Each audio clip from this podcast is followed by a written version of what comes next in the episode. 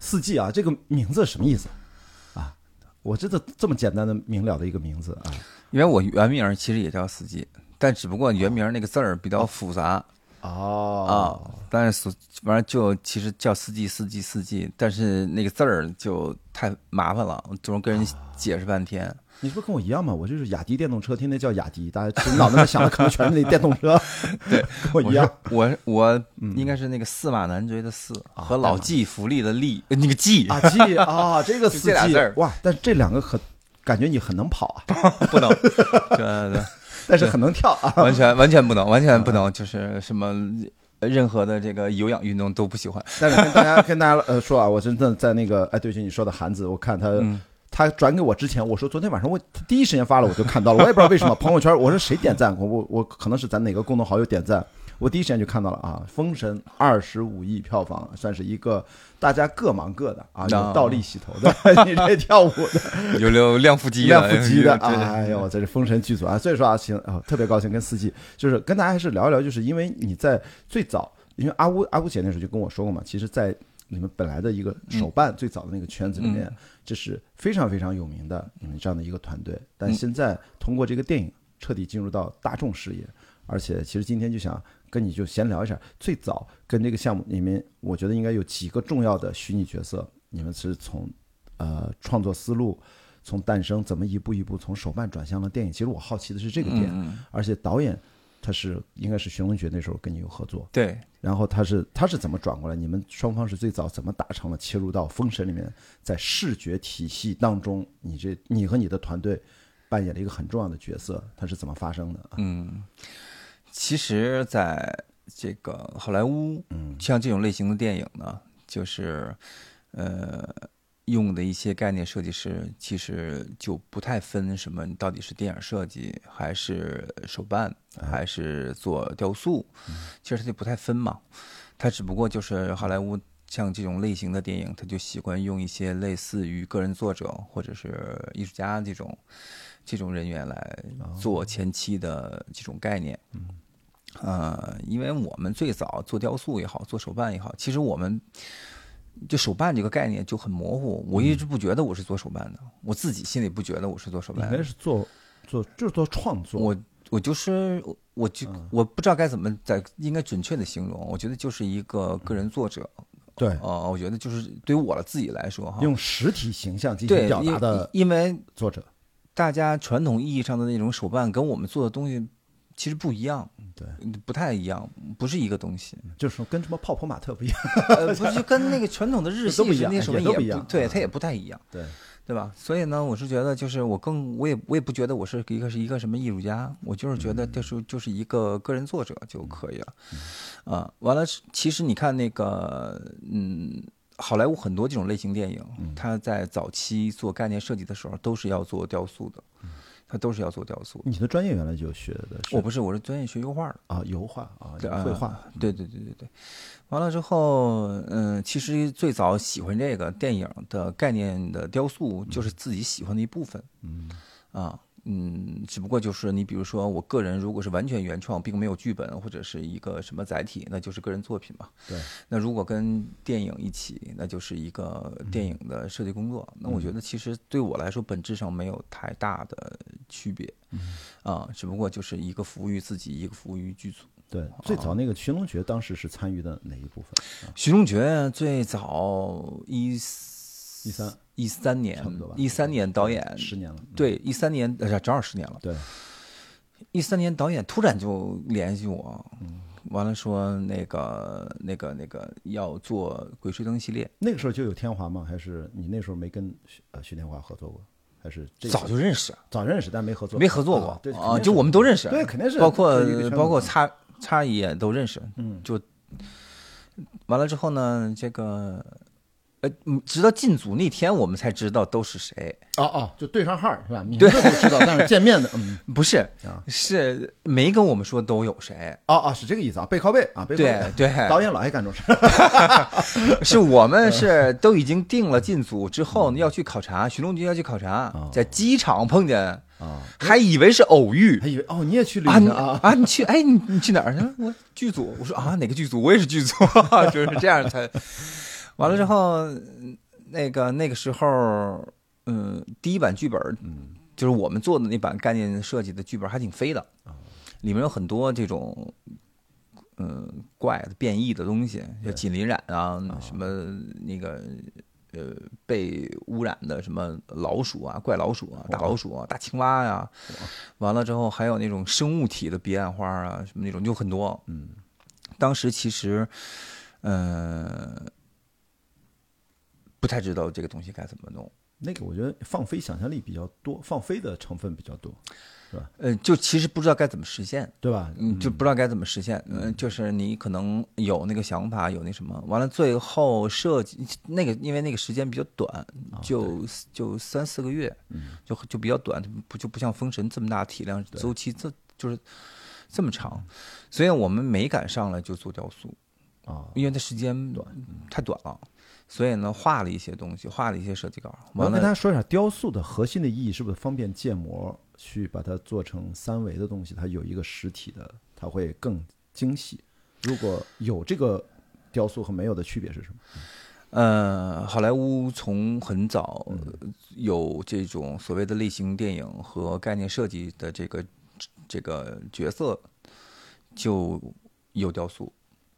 就我举简单的例子，就是最早期呃迪士尼拍二维的《狮子王》的都要做雕塑，就他都要做这个东西。呃，因为很多的东西，因为就是这种类型电影，很多东西它都是现实中不存在的，或者是这个呃跟现实差别很大的。嗯，呃，那么在设计的时候呢，这个纯二维的绘画表表现就比较单一。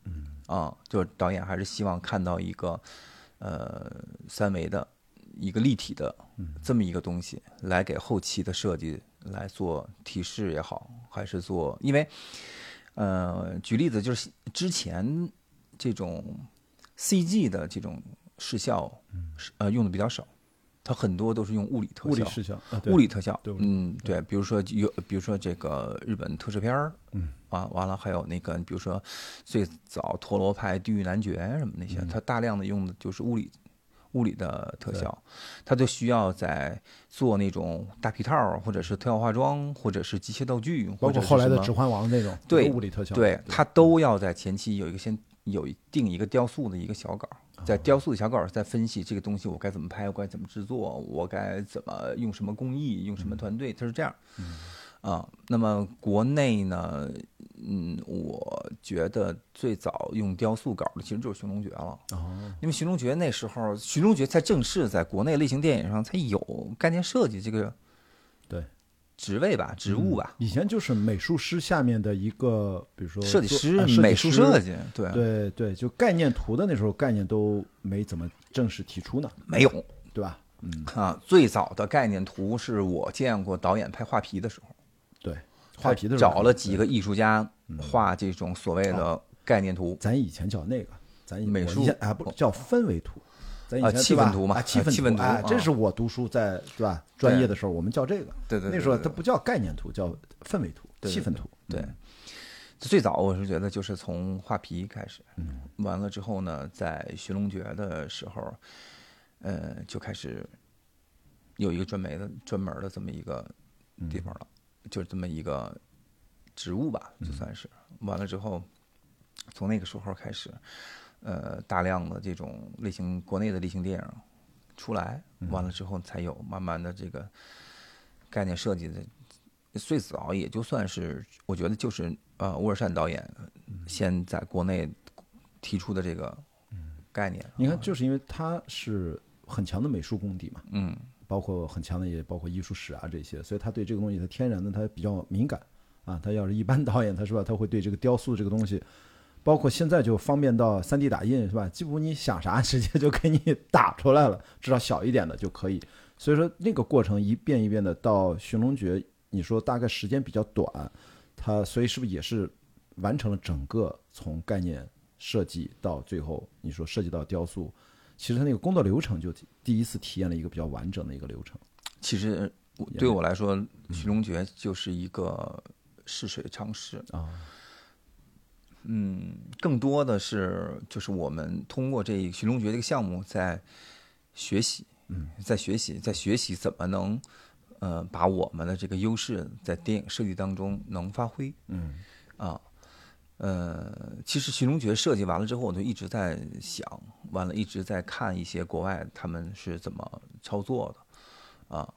因为国外呢，比我就举简单的例子，比如说维塔，对，呃，维塔它一它有 workshop 有 digital，完了之后，但是 workshop 这边它就是设计都是是 workshop 这边，它从设计，呃，它就从这个比如说艺术概念到这个，比如说咱们说的这个这个人物角色概念到气氛概念，一直到美术图，一直到制作，都它就是一个公司全部都完成了。啊，一开始给我的感觉呢，因为我也特别关注国内国内电影嘛，尤其是这种类型电影，我就发现会有一个问题，就是设计跟制作脱节。设计图的时候天马行空，咱们随便画，哎，好看，哎，帅啊，太酷了。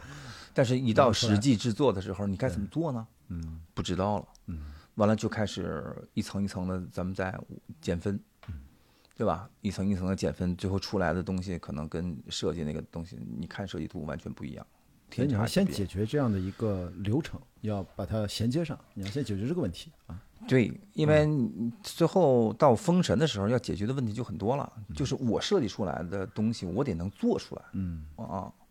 因为这个其实就是在封神里面，我们想了很多办法。嗯所以因为这次大家对封神了解，从您这边主要创作的那几个最重要的角色，雷震子，对吧？嗯不同的形态，从刚出生 小孩儿，我看那个一组画，对吧？包括完成态啊，所谓叫完成态，还有呃莫麒麟，其实哪怕惊鸿一瞥在彩蛋里面，大家对他关注度也很高。然后跟我们说那个，对吧？第一部最后的重场戏在饕餮身上，他也是一个算是从尺寸上非常大啊，不管这样你从设计上到拍摄难度都很大。龙须虎也算是你你这边设计是吧？对也所以他当然在前面也是这么惊鸿一瞥。所以说这几个角色其实从工作量上来说，第一部其实是不是整个你三部曲里面这些角色应该只是刚才只说了那么三四个，是不是应该工作量还是非常大的？非常大，在后面二三部会更多。非常大，非常大。嗯啊，我印象当中有我们做了两年多哦，啊，做了两年多，嗯，有几十个角色。天哪，几十个哇！你看我刚才随口说了，这才就跟你相关，还不说其他部门，还对对不说对吧？只是说这种叫呃数字生生物物角色，吧？对对对咱侧重今天聊的是这一方面。你的工作室叫呃纳莫是吧？莫纳啊莫纳，我说也不能叫纳莫嘛，莫莫纳呃应该是工作室叫什么众和是吧？对莫纳众莫纳众和，这是这个你是是一个什么关系？呃，莫纳这个品牌和莫纳众和是分开的是吧？啊，对，啊，一啊个就是做做实体的，还是呃，莫纳众和嗯。就是做电影的，嗯。就是所谓的我们的电影工作室，嗯。电影公司。呃，莫纳 Models 其实就是做一些呃艺术衍生品啊，完了所谓的咱们说的手办啊什么的，哦就这种是这么分开的啊，对对对对对，所以从这个角色数量上，咱就因为大家现在都看过了第一部嘛，嗯。咱就从具体说一下导演是怎么就寻龙诀完了之后，把你突然又拎过来，这次又是那次又莫名其妙又到机场相遇了谁，还是是这次就知道这是个大事儿，所以说它的启动就跟寻龙诀完全不一样，它是怎么一步一步把它启动起来？你什么时候意识到这个工作量是刚才说哇是这么个事儿？是什么时刻你意识到这次的活儿截然不同啊？导演的性格是不会直接说的，对吧？你看，我猜就是他他不会一上来让你看到所有的，嗯对他不会直接说的，他就是我记得是在先来，我就是记得在寻龙诀的庆功宴上啊。啊一块儿喝酒的时候，他说怎么样，司机？不错吧？这个这个我们我说片儿啊牛逼，完了说嗯，我们后面再弄一个更牛逼的，完了那天就没说啥了啊，啊，就是更牛逼的啊，对对对，说我们还有后面还有更厉害啊。完了之后，应该一六年、一五年吧，一五年年十月份，我记得好像是《寻龙诀》上映。嗯完了，到了一六年的上半年，突然导演发了个微信，我说：“司机你干嘛呢？”我说：“我没干嘛，我闲着呢。”本来也是闲着。对。完了之后，导演说：“啊，那什么，那个国博有一个展，嗯呃，大象中原，就是河南来了一波那个青铜器，嗯说你带人看看去吧。嗯我一听哦，导演跟跟封神项目你一个字儿没说，对啊，先说先说青铜器展，现在青铜器展，说你带人去看看，先了解一下。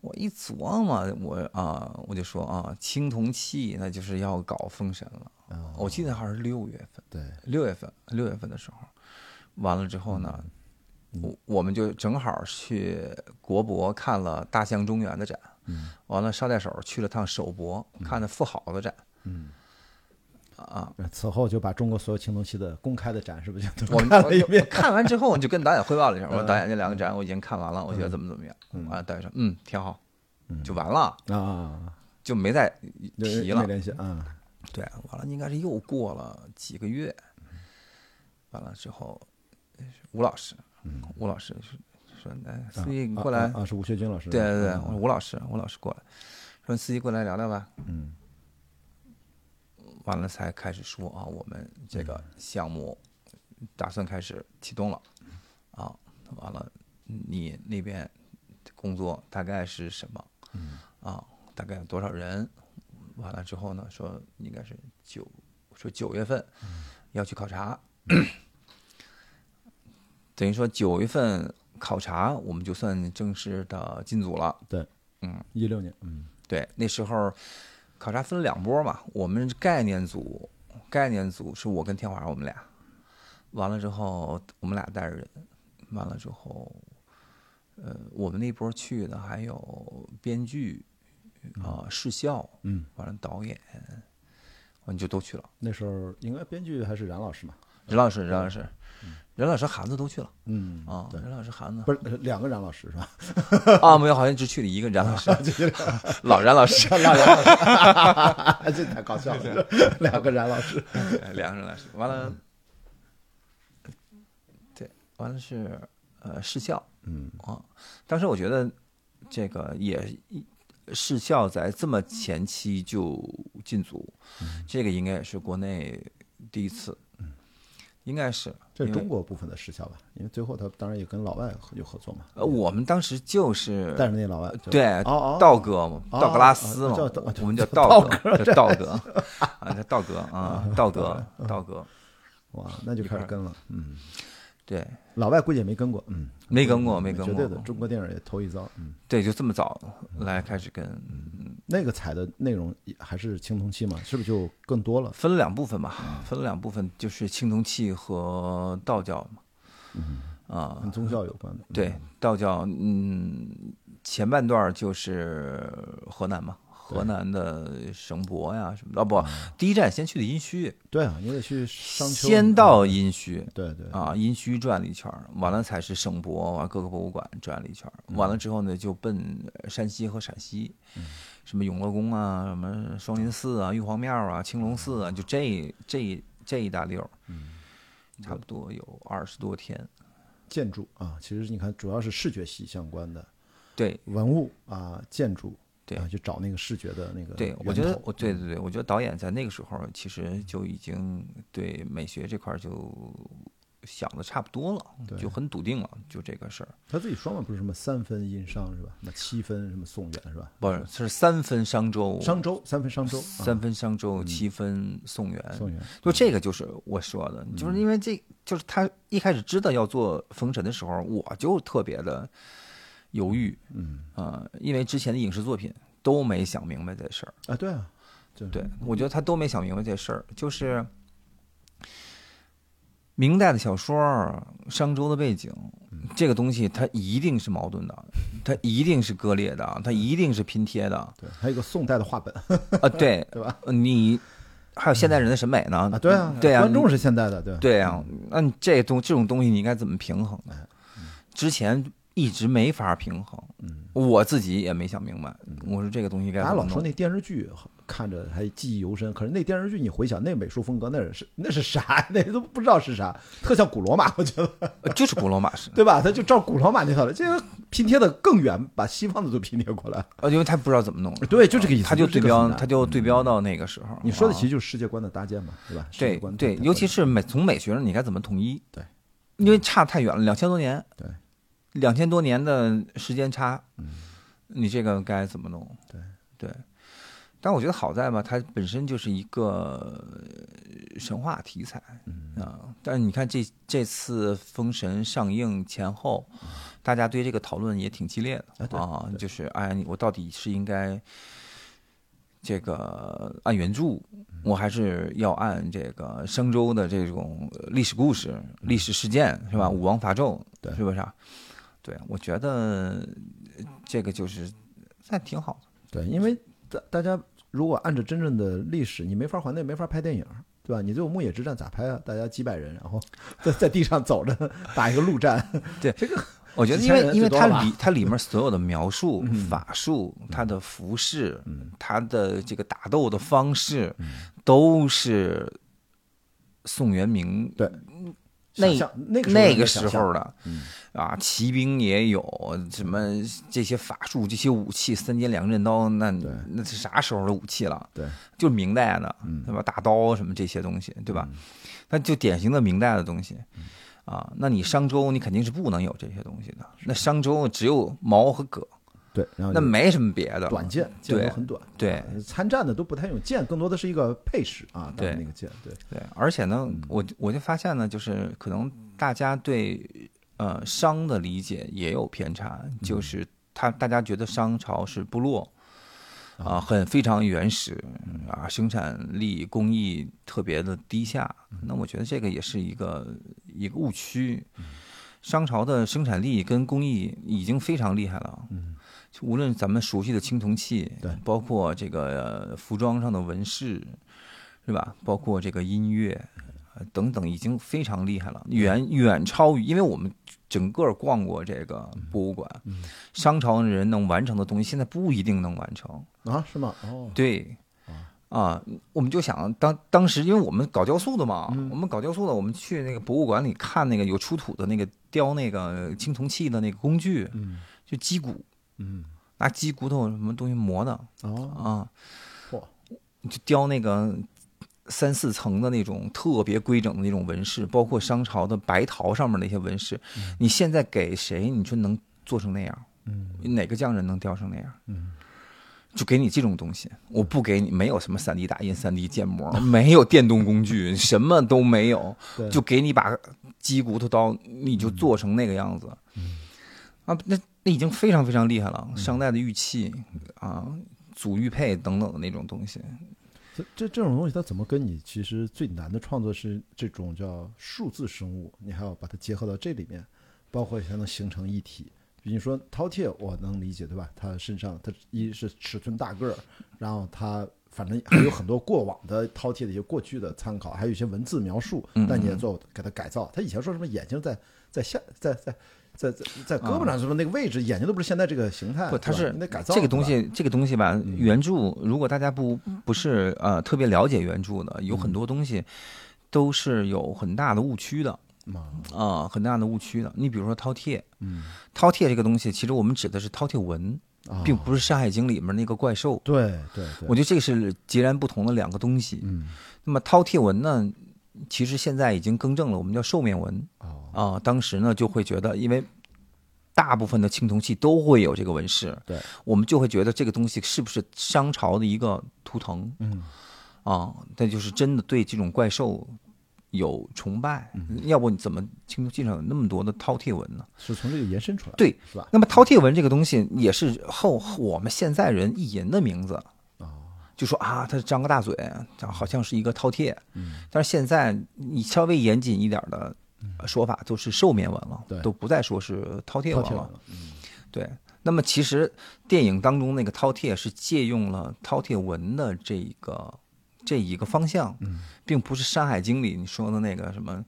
叫声像婴儿啊，那，这个眼睛在泪下呀，等等的那种，还脑袋上还长角，什么像羊的那种，他那个东西就不在封神的那个体系里面，对。这是两码事儿，这两码事儿儿，这两码事儿嗯，嗯，但只不过就是大家就觉得啊，那个是饕餮，这个也是饕餮，它不太好分。啊，啊。然后其实《封神》里面有很多的这种概念都是很含糊的，对，都这都是需要大家稍微有一定的了解。那么你看这这回大家也提出来，你比如说雷震子和雷神，嗯，他到底是啥关系对，啊？是吧？我觉得是呃四大天王和魔家四将，对对对，这这是不同体系，最主啥要的关系？不知道。完了之后呢，杨戬和二郎神啊是不是一个人？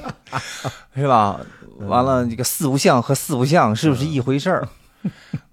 对吧？嗯那么其实很多这种原著里面埋的这种小坑，嗯那么你不留神你就掉进去。对啊，你看，就刚才说四不像和四不像，嗯，咱们那个北方的那个麋鹿呢也叫四不像也，叫四不像，但是它那个像是像呃人像的那个像，一个单立人一个像，对，是吧？但是姜子牙的那个坐骑呢叫四不像，对。是一个木一个就是那个面相的像。的像啊，这个是这一个一个字儿的区别，嗯。所以你看很多文艺作品里面，他就把姜子牙骑了一路，啊，但其实也不是。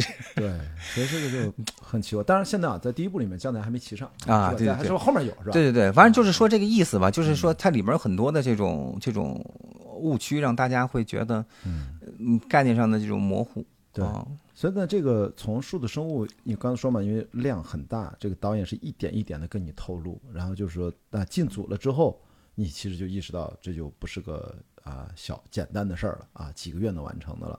然后这个是怎么按着顺序，就是也是先把第一步的解决了，还是整体上会有一个什么样的构架，会有总的工作量？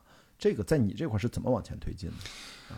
呃，没有按步算，没有按步算，对整体的，整体的是一个，因为我们封神的概念设计给的时间足够长，嗯所以没有必要去这样。而且导演呢是明确的指出，就是他必须是按体系来设计，不能按这个嗯第一步、第二步、第三步这么来设计哎。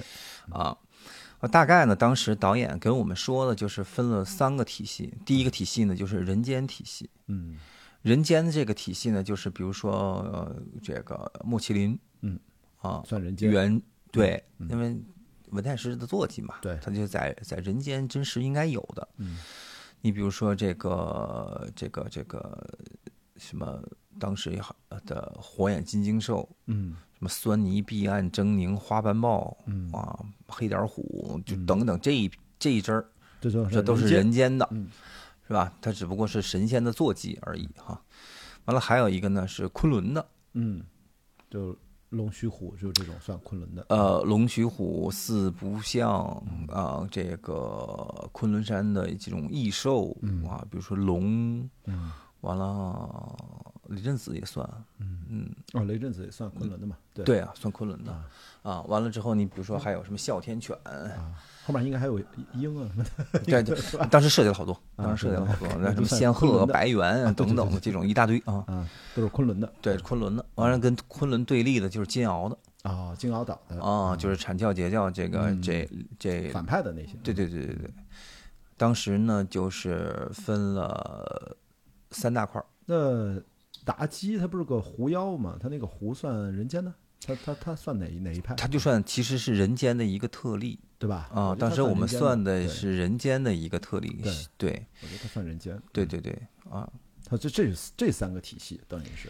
对是三种角色来分，其实等于是对，当时定了，你看哈，当时定的是什么呢？当时定的是，呃，人间最重要的导演定的就是莫麒麟哦，他最重要。啊，百兽之首嘛。所以他在第一部里面真的就就露了那么一下，其实他后面戏份会非常重啊，，对对对，第二部里基本上都是都是他都是他嘛，一直从文太师回朝，骑着莫麒麟回朝，一直到巨龙岭。啊。哎，我替大家问个问题啊，北海征战十年，到底打的谁？这么个阵容，大家都吐槽，这个阵容要打十年，我你们打的谁啊？那个网上不有好多揭秘吗？我看这说的都挺热闹，都比我说的好。笑死我了，对是吧这个这个，完了还要说去打奥丁呢，我觉得他是把《指环王》打了，对吧？就是说打奥丁也挺逗的。我觉得呃，太笑了。OK，就是就莫麒麟是人间这一趴最最最重要的一个角色。嗯，对，完了昆仑就是雷震子，哦，对，雷震子昆仑是雷震子，完了这杨戬是没有什么变身的，对吧？他就是那样，对吧？啊对，对吧？变身的是那个谁嘛？是太子嘛？就殷郊，他是殷郊变身啊。他对对对算对他算哪儿？他算昆仑的，其实他那个变体的设计算呃对，他算昆仑的但是后来不就又变成啊，就剧透了，变就变成金鳌了。啊，对对对，这个对啊，这个也还有分导导演剧透过啊，不不是咱们剧透的，导演透差不多了，我觉得。现在中国电影啊，卖的就是个剧透，这是最近的变化，不说对的。嗯对的，呃，这是他最重要，是吧？等于说昆仑是里面呃雷震子，雷震子，嗯，对，重要角色。，对，重要角色。那金鳌那边是算谁啊？金鳌那时候当时的最，这又是涉及到剧透，就啊是可以先不提，没事，啊如果太剧透咱可以不提啊，对，其实就是金鳌。啊，就金鳌本本鳌啊对对对所以夏雨那不算啊，申公豹不算，他没有什么变身是吧？申公豹不算我们的工作范围。对，我就说从工作范围上，其实申公豹不算你们这儿，对对对对毕竟因为雷震子是你们的范围嘛，对对对对明白啊，是这么数字生物嘛，其实就是没有办法用真人演的，或者是直接拍摄的啊。所以其实跟大家讲，就是咱们从数字生物，从啊四季这边的工作范围，其实都很清晰的，就是三股势力角色，但是它划分是用空间来划分的。其实可以这么说哈，简单粗暴的是这样，对吧？人间的、昆仑山的和那边金鳌岛的，对，大概你这里面都有你负责的数字生物角色，这么来搞，对吧？就那其实你觉得整体而言难度最大的是谁？啊，让你排前一、前二，咱咱不说第一步，咱就说，因为你的工作就是整体的工作嘛，你觉得难度最大的是让你最花心思的是哪个角色？呃，三头六臂的殷郊嗯，和这个雷震子，哦，它的复杂在哪里？这俩？嗯，雷震子怎么说呢？就是他是一个大家又熟悉又不熟悉的这么一个对这么一个角色，名儿都熟，模样其实大家不熟，对不对？或者他到底怎么样，这个东西很模糊。对他长什么样，其实大家没有什么特别明确的共识。就是一个对吧，就是大家印象当中就是一个长着翅膀、有鸟嘴的这么一个，霹雳贝贝，就就这么一个，就这么一个 嗯，就这么一个形象，嗯，就这么一个形象他象。算神仙，嗯，算神仙吧。嗯，肉身最后是肉身成圣嘛，就是他没上封神榜嘛，嗯那么你就应该也算吧，应该也算啊，对嗯啊，所以就是它难度在不确定，是吧？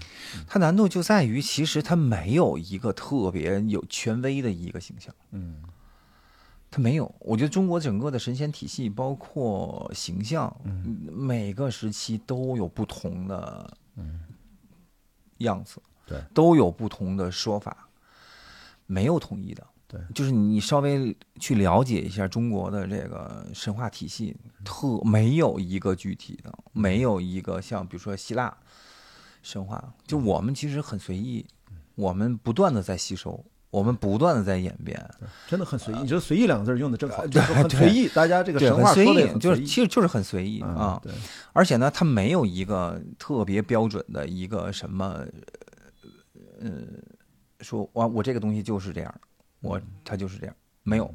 你就看，比如说这个《封神》的真形图也好看，秀本小说也好，都不一样。那小说画的跟那个嗯文文字里写的也他妈不一样。嗯啊，所以呢，其这个东西其实就是在我们嗯我们的审美体系里面，我们现在的审美体系里面，呃，结合着之前中国的一些这个造型的特点啊、规律，还有呢，我觉得比较有比较重点的就是要结合整个电影的美学，嗯，要符合这个电影美学里的这个感觉吧，嗯不能某一个角色单独的跳出来。那还是那个世界观很重要，对美学的统一很重要，就太难了，这个是难在这儿。对，但我觉得这个东西到不了我，到不了我这个层面嗯，啊，那是导演的工作。对对，我就说啊，这是导演的工作，，嗯在导演的脑子里面，因为当时美术风神的美术部门应该有最高峰时候有一百多人，嗯，这这个也应该是一个记录了。啊，邱老师这块儿哈，呃，对，一百多人，你想想，还算是我们概念组啊，一百好几十号人，每天每周给导演提报的量是巨大的。那这些脑子里最完整的只有导演。对，啊，这块是什么样？那个建筑是什么样？完了之后呢，这个妖怪是什么样？人物是什么样？嗯，道具是什么样？这个人物在这个场景里面用这个道具是不是合适？所有的整体判断都是导演在做。所以你说它难，比如说我说第一个就是这雷震子，从他啊、他还是个孩子呀，对吧？就是这个绿色儿的啊，就先说这个绿色儿，就绿颜色，他长大了也是绿的，嗯，对吧？就这个，因为我其实我就不知道雷震子应该，他居然有个主体色，这次 你知道？这是不是这个设计最早的时候怎么就把它定成它是一个通身是一个绿绿为主，它肤色什么也是绿为主，这个是怎么来的？就是大家如果熟悉中国传统的这些，无论是佛道教嗯也好，这些所谓的这些神仙呃神佛嗯，啊，它就那么几种色儿，哦，是这样啊而就那么几个主体的配色，OK，啊。你比如说这个红蓝啊，绿橙嗯啊，就等等的，就是这种啊，白红。就是就这么几个主体配色，嗯啊，而且呢，你要是往头儿倒，那都是从这个印度教嗯过来的。中国本身不会有这种，啊，都是从什么，比如说这个湿婆啊、毗毗湿奴啊，就是这种他们的这种描述，完了包括三头六臂、多头多臂，其实都是从那个时候过来的。他从印度教到佛教，从佛教进入到中国，到被道教吸收，其实是这样过来的。大家一定得知道，道教是我们中国本土的宗教，但是它经历了跟佛教巨大的一个融合，然后也应该至少几百年、上千年的这样的一个，慢慢的才形成现在这样一个多样化的这样的一个形态。最最经典的就是敦煌嘛，对敦煌你像建了一千多年吧，对。像从最早七百多年还是更早的时候开始建建那都千窟啊，对它从壁画儿包括造像也是有一些犍陀罗的感觉，那个就是就是大量的融合了西方雕塑。我觉得中国的，尤其是道教，我是觉得它就是跟道教的思想是比较一致的，嗯啊，就是哦它这个很开放，是它很开放，它这个能不断的吸收东西进来，变成我们自己的。啊，那我觉得就这个话题，就就咱们没有必要说就是特别原教旨主义的去讨论，就他一定要是怎么样，他一定要是怎么样。我觉得这个没有意义对啊，我觉得这个没有意义哈。当时最早《封神演义》这小说，其实它主要其实就是帮着道教这些神仙们立了一个牌位，他写了个系统，啊，对对，写了个呃，就是最后弄了个像公务员手册一样，就类似于这种其实是这样，排排位排位。至于你们中间那个故事情节转折，他也没想那么多，你知道吗？他就是有点混乱，所以他的文学性不是最强的，但他的想象空间啊，前面那个主打那个随意构建成的这个东西，它反而到现在大家喜闻乐见。对啊他的想象力其实非常丰富，对包括怎么斗法，用什么法术啊，有什么这个各种神仙的阵法能力，怎么布，怎么克，这种是非常想象力是非常非常丰富的。是的，对，但是你要是就是它特别适合什么呢？就适合说书对是的，啊，是吧？一个说书先生，对，唾沫星子乱飞讲的，啊就这种你这么说，就是说我那天我记得跟张小北，我们那次第一次录《封神》的时候，我就说到你这个点，我说的也是说书人，我的点什么？我说《封神演义》当时啊，它是章回体，它主要给你搭建一世界观。至于邓婵玉跟那谁打，或者说中间这场阵怎么打破什么五行阵，破什么这些阵，其实是说书人决定的。对你想说成啥样，没有一个说人说的是一样，但是你得说，的确谁跟谁打，书上写的，谁跟谁最后怎么着了，书上写了。至于中间的那个东西，是要您花钱。对，我就觉得这特像某种对说人从业手册，这是一个导导则。然后至于那个肉，您随便。而且大家听的就是这个肉，每个人说法不一对呀、样。那当时说书的也是会员制啊，是吧？得充先充会员啊，对对对对，而且他得吸引你充啊，对啊你。要讲的好的，你明天还来。哎，对，对且听下回分解。哎，而且还有一个就是他们之间也比啊，他说的就比他精彩，对他里面就更玄乎。对，为什么我们听那个单田芳，小时候都听单田芳长大的，就当啷啷啷啷，对对对你得有那个相声词，你得那个代表演语言，而且咱们小时候都听收音机，评书实际上是一个真正的，咱们现在叫那个，呃，被停播的喜剧大会，它是真正的最早的单口，是是是是是，它甚至他他他可能是不是说书人都没有乐器吧，都没有家伙事儿，没有，好像最多个扇子，对。最多个啥，对吧？他他就一张嘴，对他也不是那种唱，还不是有乐器，还有什么，呃，什么戏地方戏曲，还来个小乐团，什么给他支持一下，就靠一张嘴，靠着口技，对吧？啪就开始给你讲。你当年我们那时候对《封神演义》的了解，我觉得有一多半都来自于评书。对吧？就是这个而且那当时那些说评书的应该都说过《封神》，对，这是保留曲目，是吧？我觉得就是一是我小时候，我是觉得就是一就是评书，二就是小人书。哎，连环画，我刚才说叫连环画，对对我小时候叫连，对小人书，对我们就叫小人书。因为这一趴其实想跟大家聊什么，就是说我们现在的确啊，不只是封神，就看好多电影吧，就是特别容易陷入到这个说啊，当时不是这样的。我去看那个《长安三万里》，那谁谁谁，李白跟那谁见面不是在那儿，我怎么乱改？就是有些可能有合理性啊，但是我想说，对咱们这是一个神话史诗。咱刚才就稍微的盘盘源头，就是嗯除了咱们的历史在这块儿，神话本身就主打一个随意，是的然后就是道教和各个宗教的融合，像咱们中华民族一样，它这个融合也一直就是个几千年来一直是这样。对所以你很难讲当时就具体如何。但咱现在要聊到是拍个电影儿，就像你说，你最后是要交付，交付到一个刚才说是一个混搭，是要在一个相对统一和谐、有一个美学指导思想下的一个世界观的呈现，然后各部门才能在这个整体的世界观的设定下展开各自的工作，对吧？是这么一个关系。对啊，你比我们小时候的评书也好，小人书也好，或者电视剧也好，那么最大难度的呈现就是电影，电影语言、视听语言对啊。它那太具体了，对，太具体。而且呢，《封神三部曲》这个电影又是在当今这个电影工业已经这么发达的这个背景下嗯而出现的啊，那我就觉得就是我们呃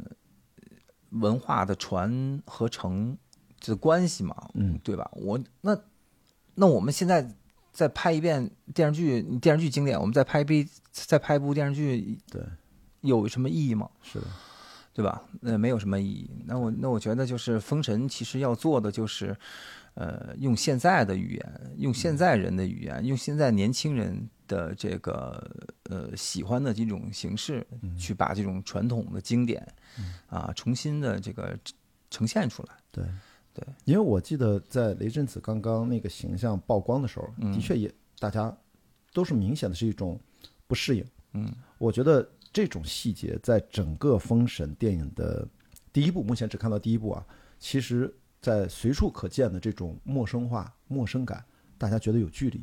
然后随着消化了一段时间之后，你看现在大家意识到，我很爱他，我觉得哦，就这么多细节可以挖掘。那当然了，这是有多少创作者很辛勤的劳动，认真的辛勤的劳动，正经的、专业的花时间精力去钻研和创造的结果。所以我经常说，最早《封神》一上来其实是有些争议的。我觉得这个争议，我其实我说过这个观点。我跟张小伟我们第一次聊，我看完第一部，我是在长生天看的嘛，我就在咱们一楼看的嘛。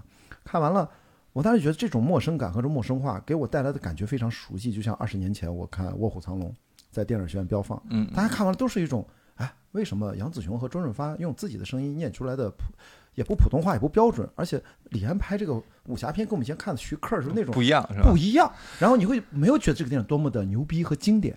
其实我想说，就是真正的经典作品和真正的创新，当他第一次面向大众的时候，对于真正的大众，那包括从业者、专业人士，你会从一种陌生感当中，你会暗含着一种排斥或者拒绝。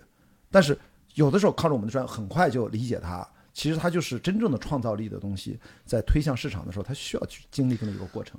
对，呃，这个我们也聊过。从设计上来说，我就拿，比如说，我就拿雷震子这些来举例子哈，就是呃，有很多就是我们可以直接直接参考的一些东西，嗯，也可以直接参考的不能偷懒是吧？呃，那些是我觉得就是我们跟导演也聊过，就为什么导演会找我们来，找我们来，我们不是想复原小人书，找我们来不是来复原小人书的，嗯，对吧？那么有很多的惯性设计的方法，也是，嗯，咱也不能叫偷懒儿吧。那我觉得就是顺着这个大众思维惯性的这种做法。那么这种东西呢，是我们在设计的时候是极力的克制和避免的。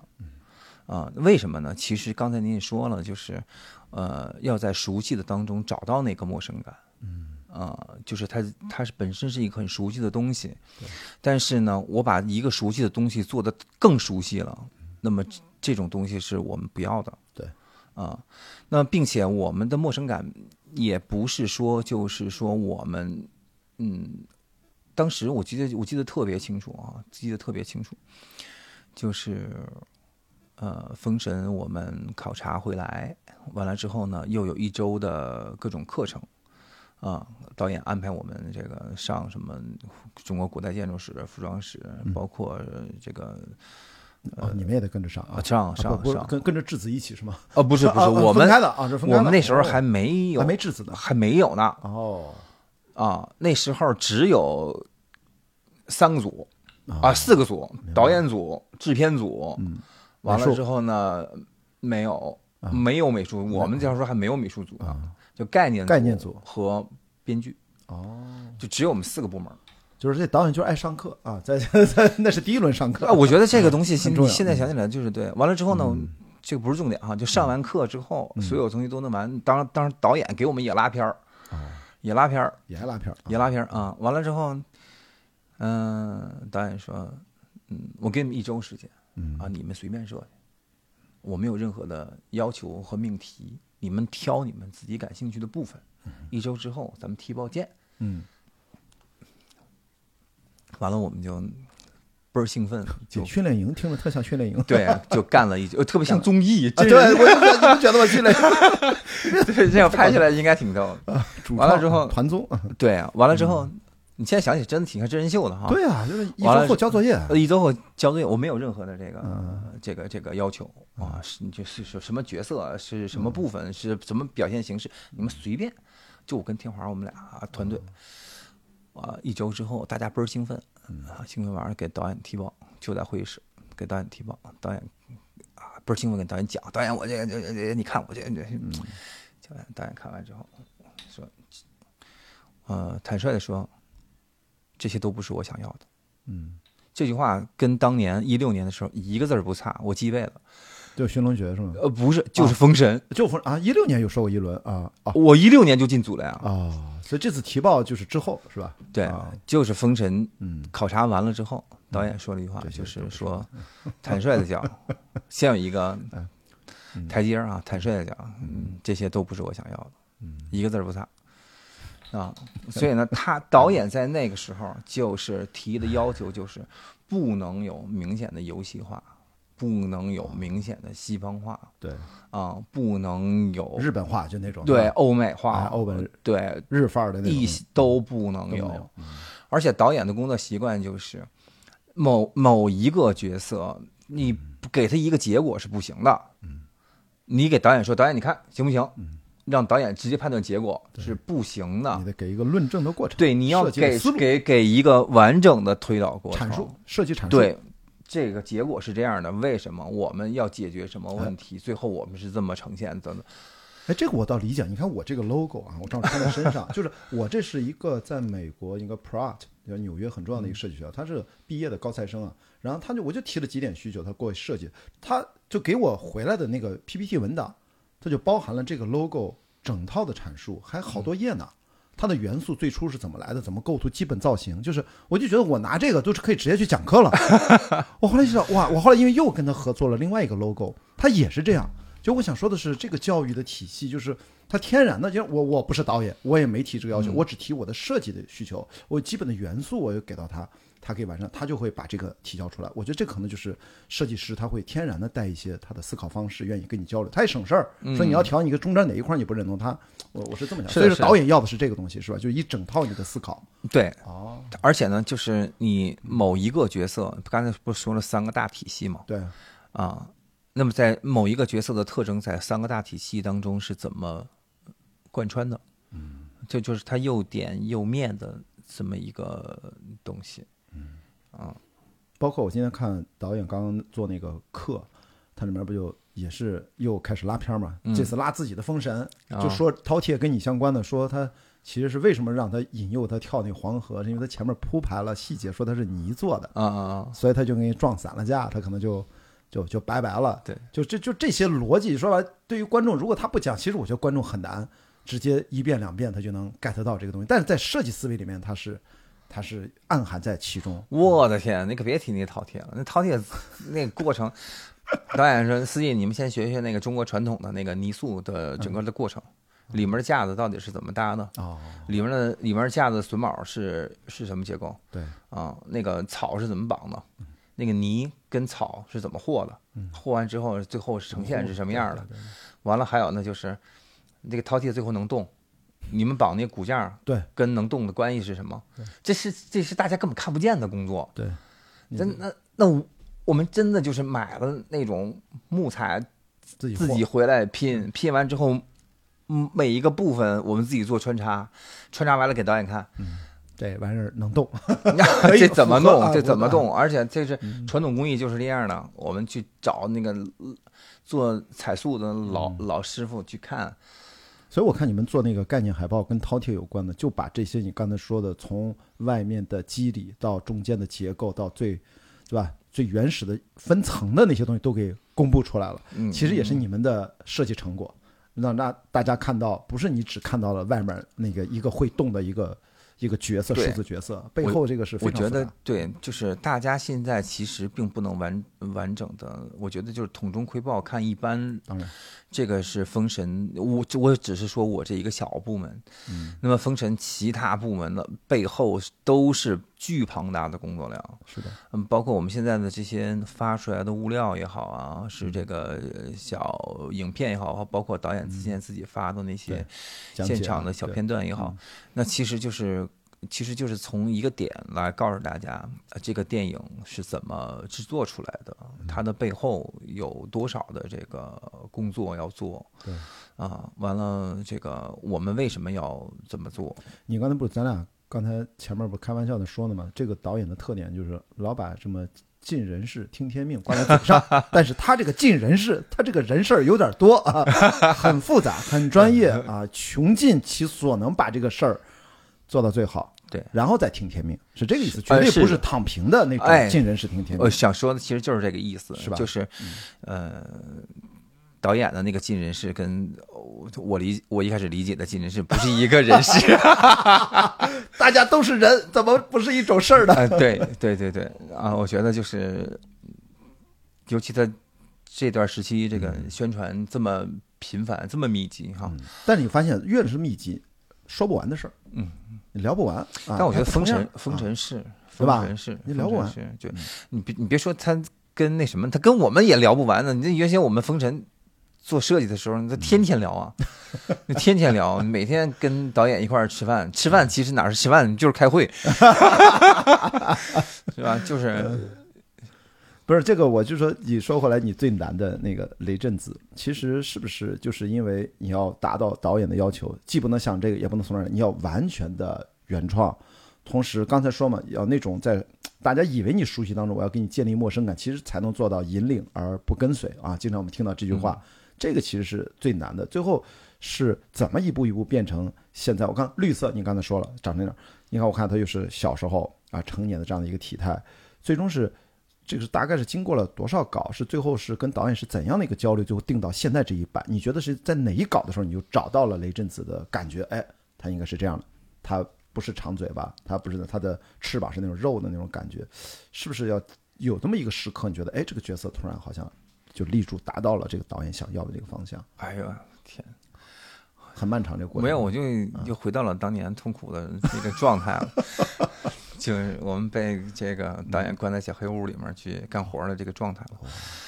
呃，雷震子当时我没觉得有这么难，啊，一开始一开始啊没觉得有这么难，也没排到你的第一位啊。对，呃，当时我们有七个人，整个我们的概念雕塑就是数字生物的这个概念有七个人，算我应该是有同时有三个人在做，嗯。啊，但是其实我们用了一个最笨的办法，就是排除法。嗯，其实这个方法是很笨的，嗯。但是它其实最有效。全做一遍，这个全做一遍。这个不对，那个不对啊啊！啊，对，我们做了各种版本的，肌肉版本的，啊，完了巨婴版本的，哇，巨婴版本，我天！呃，这个都没有发出来。我知道，哎呀，太吓人了，算了吧。它 巨婴是什么呢？就是因为导演导演有一个思路是什么呢？就是他是他不是自然长大的，他还是个小孩儿，他误吃了鲜杏之后突然变大了，嗯那么他其实还是个小孩儿。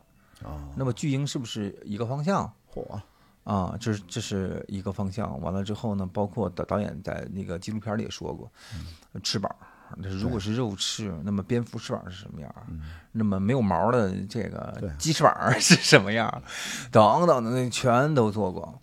做过之后，我当时做完之后，导演可能排除法都开始，这不对，这个不对，这个不对，这个不对。那对的还不知道呢嘛。嗯完了之后，当时我就做了一个什么呢？我做了一个半身的，我没做一个全身的，我做了一个半身的。嗯，什么是？对对对，我做了一个半身的。当时我记得是按照这个玉皇庙二十八星宿彩塑的一个体态，按照那个体态在做的。还是有中国传统的啊，源头这必须的啊，这是必须的。完了做完了之后，我当时有一个周末给导演提，完了导演说，嗯，这个好像啊，嗯，有是那个既熟悉又陌生啊 对是那个意思了啊是那个意思还了满足一些他前面的条件啊，完了之后说那个那司机你再弄一个全身的吧，我就噔噔噔，我又我又我就又做了个全身。你想这个稿子可是雕塑啊，而且雕塑导演特别厉害，就是 大型不行。哦，有细节，啊，有细节啊，肌肉的变化、皮肤的细节都得做还还得穿裤子啊。啊。完了之后，做完全身了之后，啊又提报，我说啊，上回导演觉得可以，这回这个全身呢我估计百分之八十能过。嗯，完了跟导演提，导演说嗯，我觉得嗯有那个意思了，司机啊，有那个司机了，不错，我觉得哎贴边了。那完了之后，我说啊，差不多该过了。嗯。说司机，我觉得，嗯，你还能更好。我哎，当时这个这个呃呃很嗯很有费翔那个 PUA 的感觉，你做导演最好的。儿子，不是是呃这个概念设计师啊。哎，笑死我了！我当时我就我就不知道该怎么在会上就有点懵了，有点懵了。我说啊，还可以更好我说我还怎么更好？我说我我说我没法更好，我说我好不了了，我没法更好。完了之后散散了会之后就哎呀特别沮丧。完了之后就开始说那就打回去，重新打回去。完了才再开始找。好在哪儿？最后是好在哪儿？最后呢，其实就说了，我觉得就是现在呢，大家看见的这一版跟之前我觉得贴导演觉得贴边的那一版的区别是什么？就是那一版，嗯，我现在看来哈，嗯、惯性审美的呃部分太多了，哦，明白，嗯，他是不是没那么丑？没现在那么丑？也挺丑的，那阵啊也也挺子就主打一个丑，对，完了之后那个丑，就是他没有，就是没有把那个、嗯那个、那个、那个、那个陌生感，在传统的造型的基础之上，把那个陌生感再提出来一些。OK，完了，后来现在的这一版呢，又是我当时我记得特别，我找的是北京大会寺鬼子母像的那个鱼仙的那个的那个形象。嗯的那个形象，当时整个从肌肉结构、头身比，完了到脸部的那个特征，嗯，完了再到就是好多人那个也我发都有人在反馈嘛，嗯，就说这个这个雷震子太不帅了，怎么还有肚子呀？怎么还有大肚子呀？等等的这种哈，我是觉得就是整个这些都都都都弄下来，那现就变成了这个现在这版，啊。当时我提这一版的时候，导演在会上，当时就，我记得我记得说过一句话，但是我一直也没跟也没给大家说过。当时我就说，最后基本上比较完整的那版给导演拿过去的时候，导演说，嗯，说司机我觉得不错，我们能设计出来，我们现在已经能设计出来这样的这样的完全原创造型啊，对我们现在已经能设计出这样的造型了。这个厉害。我当时就觉得这个是导演在会上给我们工作最大的一个肯定。是的，这个时候千万别再说那句啊哦，我觉得司机 Frankly, 看着更好。not what I want，那直接心梗了，我 对对对不是这个到这一步，光这一个角色大概跨了周期是多久？就是当你一开始我要起笔画第一个雷震子的稿，到最终导演说这句话，呃，中间中间其实有不同角色做穿插，那，那肯定是，我就说呃肯定是同时做整个的。嗯跨度半年。不止啊。啊，应该是一年多，哇，一年多，这就是一年多。因为我想跟大家就分享，就这个点，就是说，荧幕上看到这个雷震子，你从创作者角度孕育它，反复打磨它，到测试、推倒、重来，甚至最后是是个一年多的过程，大家才看到这个东西。其实我想表达的是，大家有这个概念对，因为我们只是出设计稿，啊。对，后面还要后面你视效部门繁杂的制作、动补等等的，你们在这个咱们在这个这么说，叫形象确定，用了一年多，对后面把这个形象变成荧幕上的角色。对能动起来，再找到你叫我们啊韩韩一鹏是吧？韩鹏毅啊，韩鹏，你看我怎么老把名字反过来记？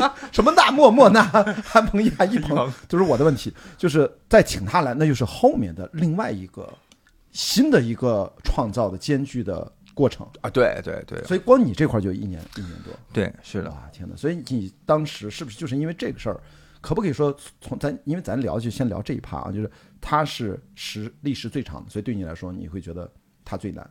阴交三头六臂跟它是一个级别的，你是是这方面难是吧？呃，对，三呃阴交三头六臂是也是。经历了漫长的过程，做了无数的雕塑稿，嗯跟也是这样。阴交当时我们没有上来就做雕塑稿，嗯，当时是做实验稿，嗯，因为三三头六臂这个概念你，做弄不好，它那个受力的问题，对吧？和那个互相有没有？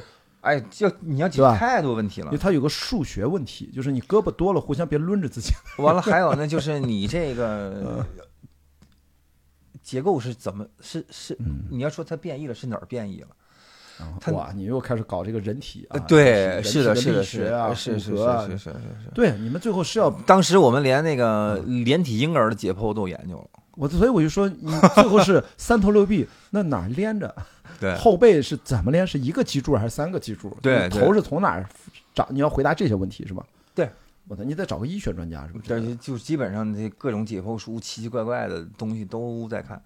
嚯，完了，因为你比如说我们呃，像比如说宗教里面的一些三头六臂的造型，它给你展示的是一个单一面嘛。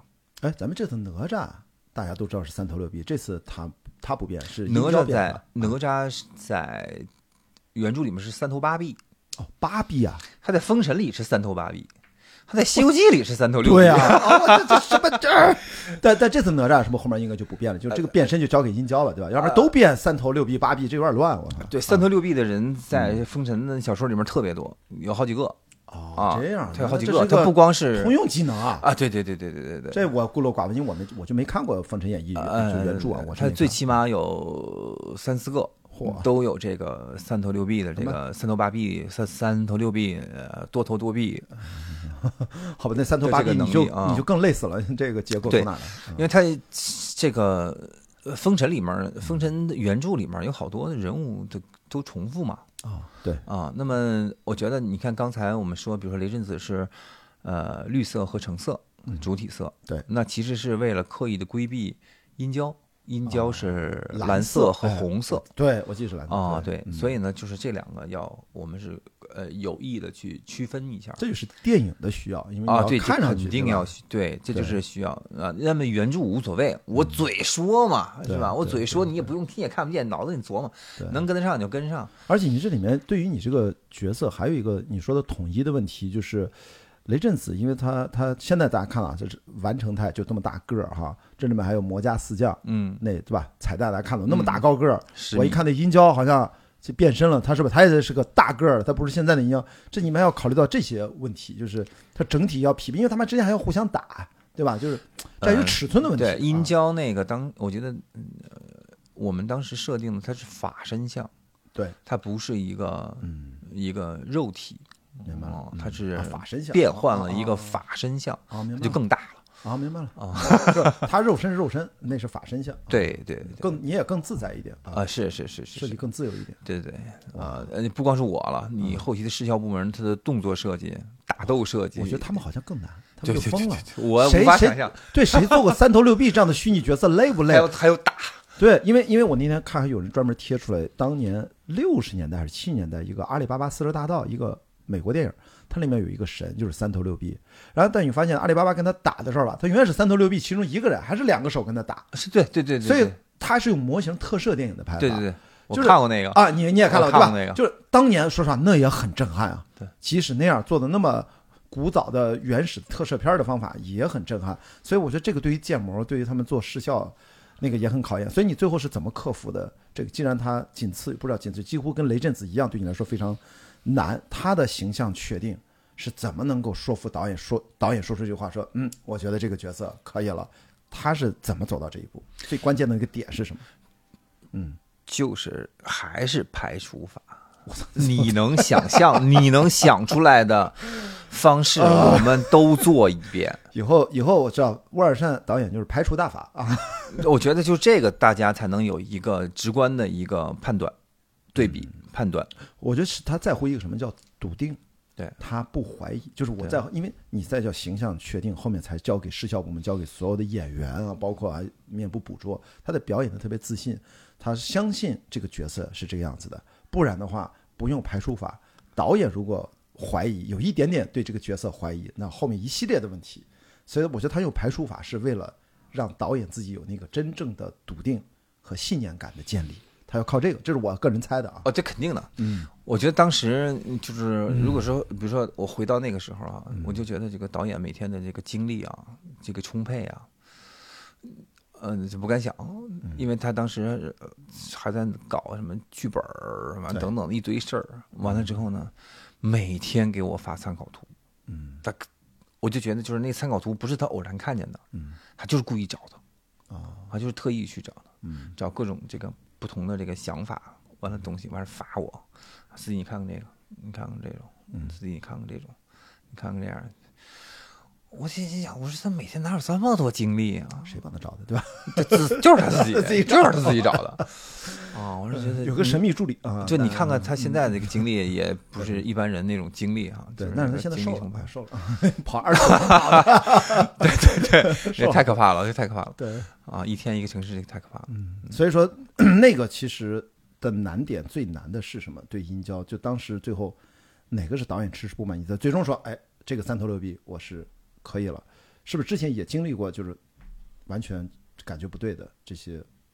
不是在无数稿嘛？就是真正要克服的，是不是就你刚才说那个结构问题？其实这个排除法是我们刚开始在搞的这个东西，啊我们最早在搞这个东西，就是，呃，比如说这个一个颈椎上长仨脑袋啊啊，就是这种啊，完了一个脑袋上长长三个脸，啊，这也是各种方式嘛。哦完了之后呢，那个包括我们现在的这种这种，比如说那个它三头六臂是有几副肩胛骨，对啊，都对吧？你你你是这样摞着嗯是吧？排练还是怎么样？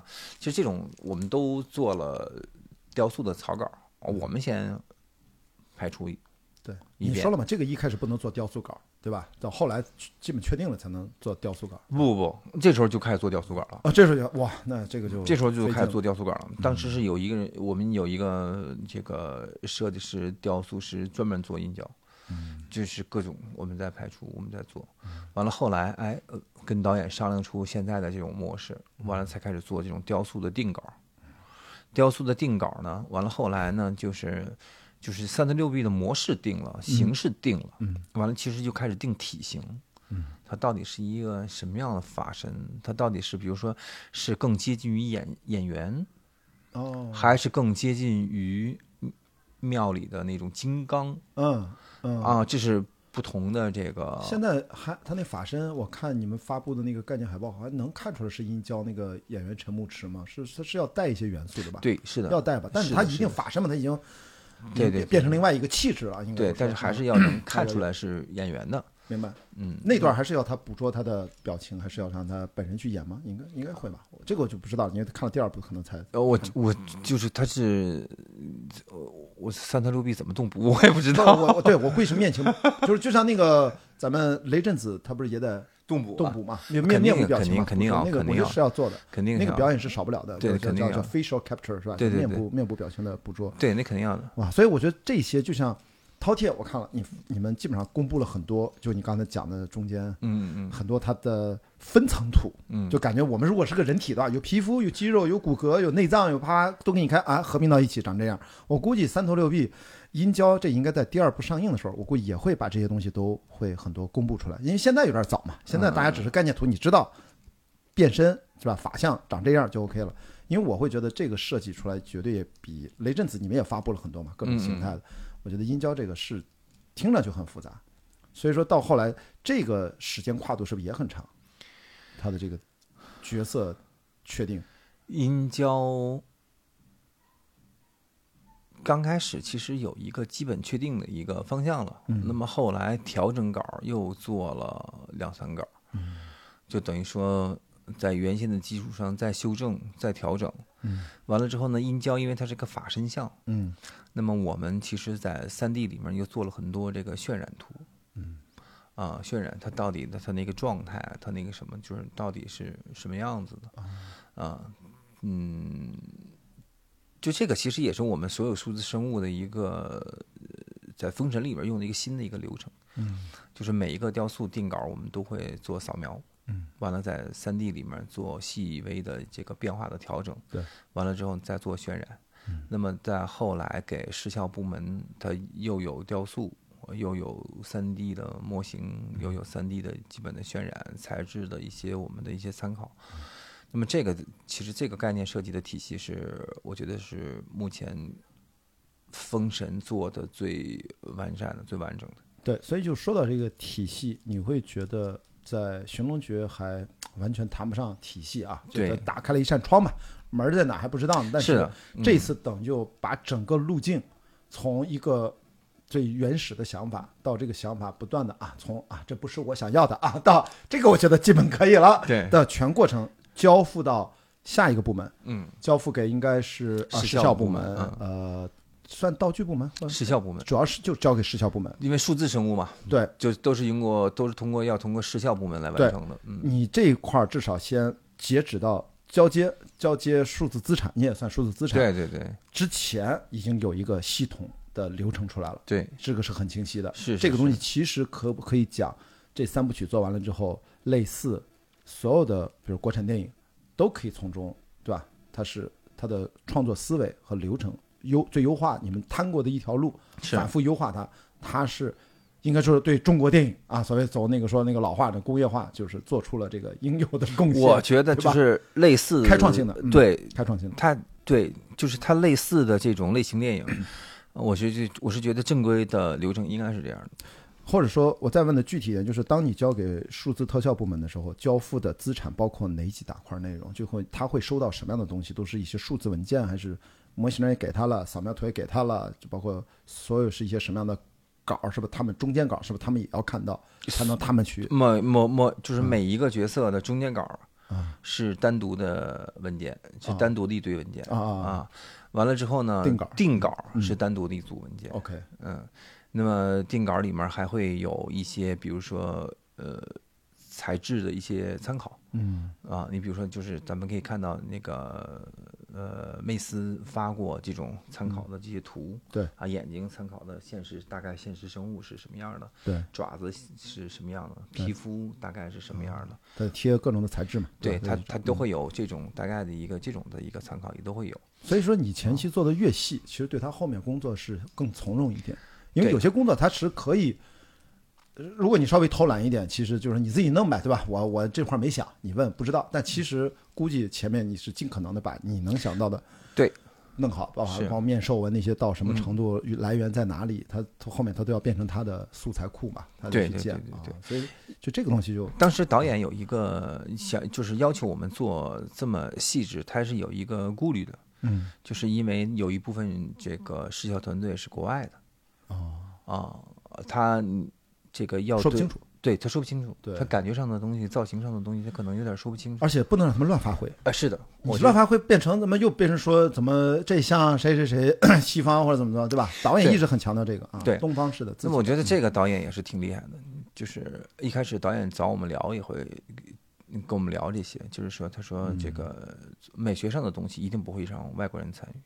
嗯啊，虽然封神是有这个实力去找国外团队嗯。去做的，但是呢，我觉得导演特别明确，就是我不要，嗯，我不让国外的人不懂我们文化的人去参与我们嗯，美学的工作，对，设计美学上的工作，所以那个道哥来了，他其实更多的是解决技术，就是一技术，二流程对接，对怎么有效，以及视效最重要的是对怎么分拆。我觉得导演厉害的就是他在第一时间就把这事儿想明白了，嗯，没有在金融事儿上就是犯犹豫，有一个很清晰的一个一个边界对或者一个原则性的东西。对，中国的是，比如说你这一趴应该就没什么老外参与，对吧？嗯应该就没有，全完全自己中国人自己原创的整个美术组基本就没有。对吧？就这个问题。你包括你刚才说什么榫卯结构，这老外哪懂什么榫卯结构？人家大房子历史界就没这词儿。因因为我当时看那个隆德殿，啊不不是隆德殿，最最后他那个叫呃楼台就抓抓抓狐妖露台呃露台啊就那露台啊那结构，你那大房顶儿，我一看哇，这什么这这都是理论上一千多年以后可能才有，但无所谓，反正就拼贴就给它弄过来，就是它就是一个集大成，但是都是中国纯东方的古建筑的审美。其实是一个对集大成的一个呈现。这个时候大家不能较真儿说啊，这个什么殷商哪哪有这建筑能力和这这就没法聊了，你知道吗？啊，对，我觉得就是一开始就这两波吵得特别凶，也是因为这个啊。那商周没有这么没这个没这么华丽的服装，那啥啥啥，我操！对对对对对，我是觉得就是它是一个架空的一个神话电影，对啊，商周它也是一个借用了一个历史背景而已嘛，是的，对吧？借用商周的历史背景，吧对对对嗯对对，然后我觉得就是大家如果是要去抠这个，其实我觉得没有什么太大的意义，是的。就包括比如说我们呃哦，我的，sorry，喂喂喂。喂，没事，肯定是广告，嗯，手机拿远点，是噪音。滋啦滋啦啊，你就说，就是你比如说有很多原著上的描述，在我们在设计上也不一定说就非要按原著一模一样的给它抠出来。对，那我觉得就是我们要做的一定是一个这个现代的现代的啊，我经过我们的组织，我们的想法，对，去呃呈现出来的东西。嗯，因为刚才咱们也聊了半天，你就说那说书的哪个跟哪个说的还不一样，完全不一样。我今儿高兴，我说成这样；我明儿高兴，我就说成那样。对，完了之后呢，最后文字怎么整理，又是一个人搞。是的，我觉得这个东西，呃，这个原著的描述也不是我们的唯一标准对，啊。我原著怎么描述，我们要怎么做？你看龙须虎是个特典型的，是，是吧？你按原著那怎么你怎么弄啊？嗯这没法弄啊。嗯，对吧？单腿跳，上半身 什么什么鱼鱼神虾须驼头虎虎爪，你们就就就就就，你说那出来是个什么东西？那那就是一个立体主义，对呀、我觉得这个毕加索的对 动态图，我觉得你说这个东西，你在现在的这种影视作品当中，你怎么表现出来这个东西？对，你没法表现大幅度的这个再创造啊，对啊，因为他写时候他也没过脑子，他就觉得这么牛逼，就是我这么描述这个主打一个随意，主打一个随意，真的对啊，我真真是这样的，真是这样的。所以呢，我是觉得就是现在，在现在的这个呃时代背景下面，应该出来什么样的这种文艺作品？对我觉得这个是重要的。是对我们不是一个复刻版，对，我觉得这个是导演也是导演在最早其实就已经想清楚了。所以最后其实你呃，因为咱今天就挑几个重点聊，就是剩下就是我想延伸开跟你自己的，你刚才说嘛，也分公司业务分两块儿，衍生品是一块对吧？就电影业务是一块儿，是不是这次电影整个走了这一圈之后，反过来对你原来的衍生品的这个业务，它会有一个也是拓展了视野，或者说哎有了一些新的思考。哟，其实你看这些也是可以，呃，我觉得不管是我不知道你们原来的那个商业模式是怎样，还是因为我经常说，你只要出一批产品，可能价格也不虽然没有那么贵，但也是都是一抢而光。每次就是你有自己的，应该是一相当一批受众吧，盯着你们呢，什么时候放货咱就来。那现在你这么多这些未来是不是封神它会继续做这个衍生品？这个衍生品是跟你们会有合作吗？还是说它会直接就把它批量化，直接找什么代工啊或者怎么样的？这个衍生品它会是你觉得最适合做衍生品是哪几款？按照你的审美，怎么能够见到更多的大众？因为我估计这个电影现在大家的衍生品都还很怪啊，就还在做很简单的手办啊，那些做一些简单的手办，一些鼠标垫儿无聊一点那种。但真正的其实有品质的衍生品，你这叫叫数字生物，是不是应该搁在家里面还还挺棒的？我看你朋友圈也发了一些，是吧？嗯嗯嗯那都是很限量的定制的，是吧？对，嗯呃，这个东西就是这样的，就是我们现在的风衣的风衣没有封神第一步嘛，我们没有做这个特别大量的，我们做了差不多三个部分吧，嗯就是 呃青铜版的，青铜版的，对，就是铜的，真的是铜的，铜真的是铜的，哇，那好呃，沉啊，包括饕餮啊，就是就是就是这种啊。蹲着那个，我我看那个了，我看那图了啊，，对，饕餮、麒麟，我们做的是那个青铜的，其实还有那小迷你的那个，好对对像有点 Q 版的那个，对对对，逗逗的，那个是我们其其实早就已经都做完了。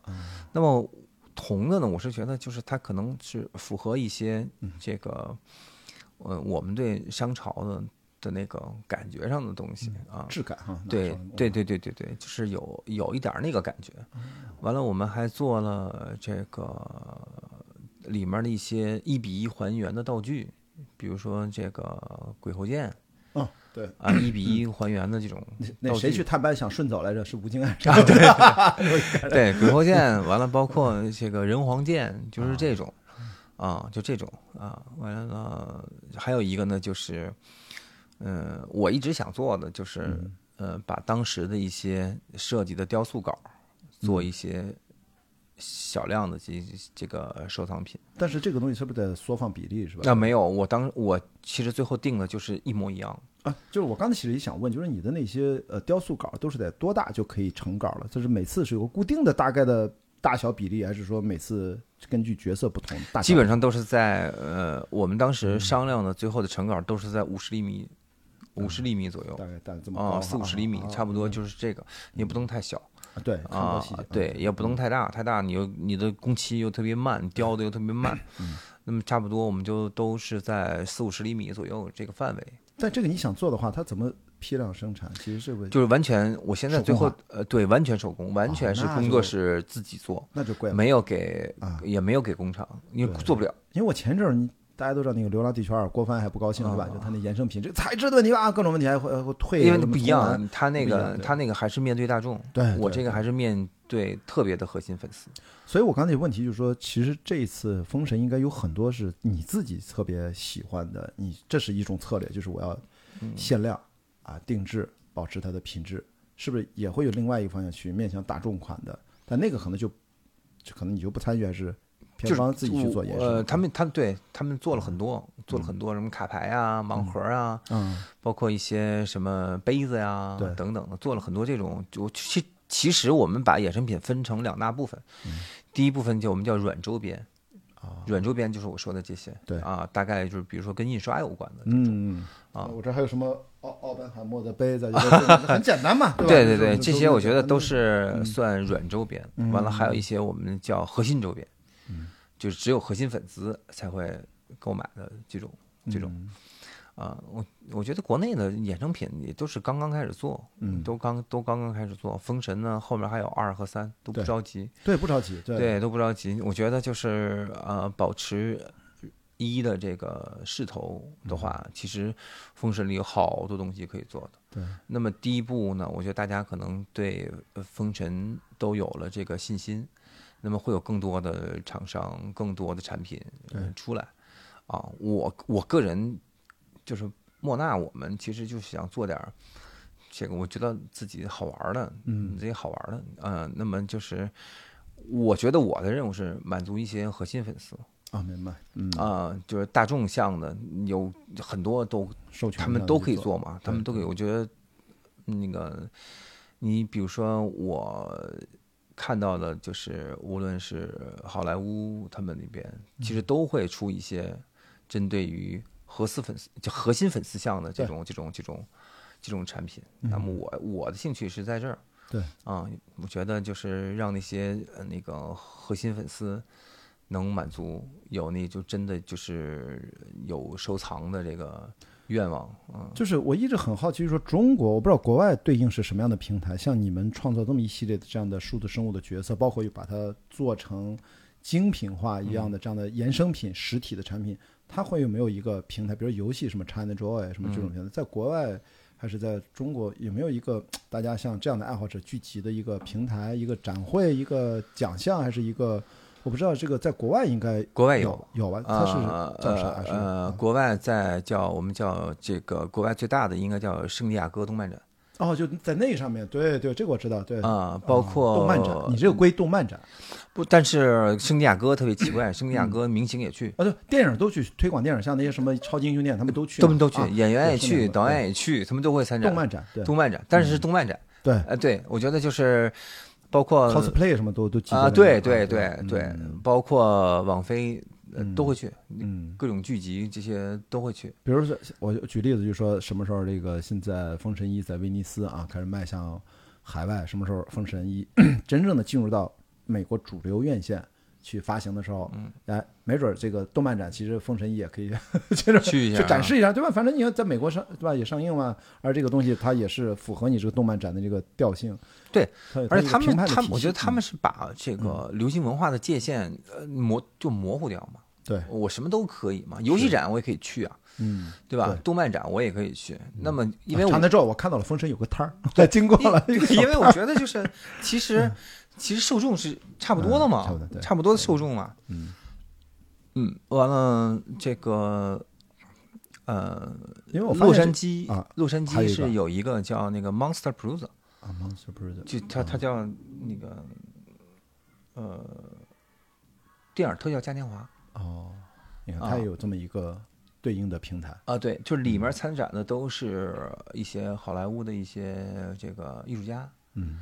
啊，他会卖跟嗯自己工作有关的东西，卖个人作品，就像比如像我这样的，嗯。我去参展，我可能放一个雷震子，嗯。我去参加个展，我再放一点我自己别的小玩意儿，嗯嗯，完了，但是他特别有意思的就是他好多导演会去，哦，他会去挑人，对他其实找艺术家的，他其实去找艺术家的。对，他是这样的。啊你像那个陀螺，就每年都去，哦，他每年都去，对，他他就喜欢那些呃就怪怪奇怪怪对对对，的你看他他那个 拍那个《环太平洋》里面那些设计师都从那里挑的。哦，你感觉是个人才交流会。啊，对 对，真的一个我刚才问的就想业内大沙龙，对，就是而且直接你的 workshop 就你的代表作就往上一摆，大家都很互相敬佩啊。你这个不哎同、不同类型、不同领域、不同风格。我刚才想问的就是，中国其实是不是现在还没有这样的平台？没有，就是展示平台、交流平台，其实都没有，也是因为我们这样的嗯作品就少，所以它撑不起一个平台啊。我觉得嗯对，是封神这样的作品少嗯啊，呃，类型电影嗯也少。完了之后呢，专业的服务于类型电影的个人和工作室公司也少。因为以前可能呃，比如说呃，郭帆导演《流浪地球》，他应该刺激了一些特科幻的制道具啊，就科幻的美术啊，这些相关的一些，包括枪械啊，嗯，科幻的长，我觉得包括可能战争片或者改装或者科幻电影相关的一些汽车改装啊，就是这样的一些团队，可能现在中国开始有了。但是像你这样直接就是以角色啊，不管他是数字生物角色还是虚拟还是人物角色，所以这个方面还是国内是比较少。我觉得对我我刚才在脑补，就是说你这个东西怎么去凭借它，或者说啊，给它一定的。也因为这在国内都没有对应的奖项，对吧？可能我刚才就是想说这个问题，这个很奇这个很尴尬，就是 这事儿嗯无比尴尬，没有一个奖项有这么多奖项，啊，没有一个。对吧？没有，就是你最近可能可能还能细分到，比如说这个最佳视效、最佳化妆什么都有，都？没有了造型哦，最佳化最佳化妆都没有了，哦，最佳造型也没有了。那你说国内是吧？对，哦，都变成表演奖啊、导演奖、剧本奖，可能就变成这个最简单的就基本奖。特别简单。我觉得这个、这个是很大的，我从我感觉，嗯我觉得是很大的一个问题，是的，就是专业人士，嗯，嗯，没有专业的标准。就我刚才其实就是在想问这个问题，就是觉得，嗯，但是好莱坞它的奖项，奥斯卡它是个行行业奖项，它其实也在改动一些评奖的细则，它合并，比如声音好像他们合并了一下啊，变成这个，但基本上该大块幕后团队核心的是要有的嘛。对啊，国内这块儿是还比较欠缺，嗯，对我嗯就是我每次看这种奖项，我都会觉得，嗯，就给给我的感觉就好像走一个大形式，走一个大面儿。不是，关键是说，哎，这这怎么跟我的业务也没有关系啊？我觉得其实不光对我的业务没嗯关系，有很多其实幕后的一些奖项，按理说是都应该有的对，啊。你一个电影，一个电影产业，这需要很多对，从业者，很多的不同的专业的人嗯去支撑的。嗯啊，那么我是觉得就是，呃，这些幕后的和这些整个你电影工业里面每一个环节，嗯你其实我是觉得不可能不是每个环节都有，但是有些嗯专业的一些奖项还是应该有的。我记得是香港金像奖那一年，不是给了一个茶水的阿姨，然后给她颁了一个奖，哇，那个还蛮感动我，所以我当时就联想，咱们比如说任何国产电影啊，就是全世界电影都一样，它都有那个司机班，对吧？最佳司机班班长，就举这个例子啊，就是叫交交交通组组长，他我就说他管交通啊，管这个日常的，我觉得这个为什么不能给他一个荣誉呢？我觉得这可能是给我的感觉，啊可能就是，呃，国内国内的奖项更想搞得很严肃，呃，缺乏那种就是嗯更人文关怀一点，对更人文、更更行业内互相认可，行业内哪怕认可呢，对吧？我我我们私底下聊，就是说，就是玩不起来。嗯。我就说的比较通俗了，就是有很多东西是可以玩的，对，呃，没必要把很多东西搞得那么的那么的严肃。对。啊，比如说电影是第几艺术，那么艺术就应该严肃，啊或者等等的这种。完了，要么就我觉得就过度严肃，要么就过度娱乐，反正要专业啊，但是他也要有随性的那一部分，也不要搞的是吧？太严肃，那随意不太合适啊，随性还是随性而发，这是一个创作的一个自由的一个状态。包括我听听导演都讲，咱们这个食堂啊，主厨对吧？最后都升任了五星级酒店的主厨，就是他在行业里面能不能有一个最佳的是吧？炊事班班长，但是不应该叫炊事班，但我也不知道叫啥，就负责你剧组的饮食的长，因为现在就变成生活制片啊，变成生活制片，其实不是它是个专业的事儿，吃的健康，各部门封神的食堂，哎你看阿五姐啊嗯那个是特别喜欢咱们。我蹭过一次。嘛，我就蹭过一次，对，啊封神的食堂就就是每顿顿都有的是什么菜？啊，心灵鸡汤，每一天那个师傅都在那个门口那大白板上写一句心灵鸡汤，哦，真的就是呃，每句话还变是吧？每天变啊，哦，每每天变他自己写，就类似于咱们叫黑板报了，就白板报。你记着哪几句印象比较深的？我的太多了，你现在搜那个，啊我我记不住具体的那种。你看现在其实有好多发那个，当时他们有心拍的那个啊那个都有哈都有都有啊，特别有意思。啊我觉得这个太多，就是就这些，就是都应该是幕后的被关照到、被观看到、被关心到的一些团队。咱们封神不是片尾字幕，看看那几千人，呃，可能没到上万吧，上万了，啊上上万，反正字幕应该上万了啊。天呐，就说这么多人，他们都为此付出啊，就是别说大家以以为当时啊大失效，你说比如说光木匠有多少，是吧？钳工和几百铁匠就大几百就就就个木匠包括那光龙德殿那一个，对吧？真的，我觉得哪怕就最佳电影的叫木木质呃道具类的，这或者我我组长或者怎么样的，他的我觉得这个东西就未来如果要专业化，就是它不应该是越来越粗线条啊，应该是越来越细化。对，更多的人被关了，他会觉得我虽然是电影当中可能啊、别人都不太关心，好像是一个一个小部门的一个一个管理者或者一个领头的，但是你看，我们依然是在业内是有得到大众在说，业内是受尊重，而且我找工作我们要有专业精神，怎么怎么样？我觉得这个其实应该应该是这个感觉。对，我觉得你说的这个是特嗯对的，就是奖项的一些对幕后的和对整个工业体系的对，电影工业体系，我们动不动就聊这个电影工业，电影工业，但是你工业体系是靠什么完成的？是靠很多的这工业环节。与工就是工所谓的工业化，就是你要你要不断的这个把各个工种细分嘛，对吧？那么我是觉得这有一些这个标准啊，有一些肯定啊，我觉得这都是其实我觉得这都是应该很必要的。那行，有你这话，其实大家就等于对第二部可以心放肚子里面，绝对是精彩，至少在角色、视觉效果、数字生物上是肯定是要比第一部要出彩很多。对，打斗升级，神仙升级，法术升级，战法升级，这都是第一部就是人间，第二部就是昆仑和是吧？金金鳌都出现了，正面要三方势力要开始对。第三部基本上就是大乱斗了，嗯，各方大乱斗。对啊，剩下就是我们看导演这个节奏怎么安排，让我们都知道打戏多，但是如果打的让观众还不能疲惫，我相信第二部是片长还没确定，但也不会低于两个小时，甚至不会低于两个半小时，我猜啊，就是应该时长也挺长的。啊，这你要让导演定，那就长了去了。所以我就说，因为你片长你也不能太累。你看最近，你看这是最高超的技巧层面上，诺兰拍一个《奥本海默》三个小时，的确啊，绝大部分观众都觉得哦，感觉没那么长。这这个是要看导演的视听语言节，但这方面沃尔善肯定没有问题啊，就是说。如果打戏怎么多，那就要把这个打戏的这个强度、情绪、节奏，然后把它铺排好对，你看《风衣》，我看了五遍，啊。我像我也看了五看了五遍，看了五遍，我也没觉得这个大家最后都觉得长啊风衣应该再多个二十分钟，哎，都是这种感觉。是的就到了三小时多一点，其实很多事儿就是可能会更加，但是当时肯定有当时的考虑啊。，对对对但是这都看完了说后话都没用。对啊，我觉得就是看看啊，二是不是能更哎，完整哈？对我觉得有了这个信心，就是只要节奏感好，不怕你长。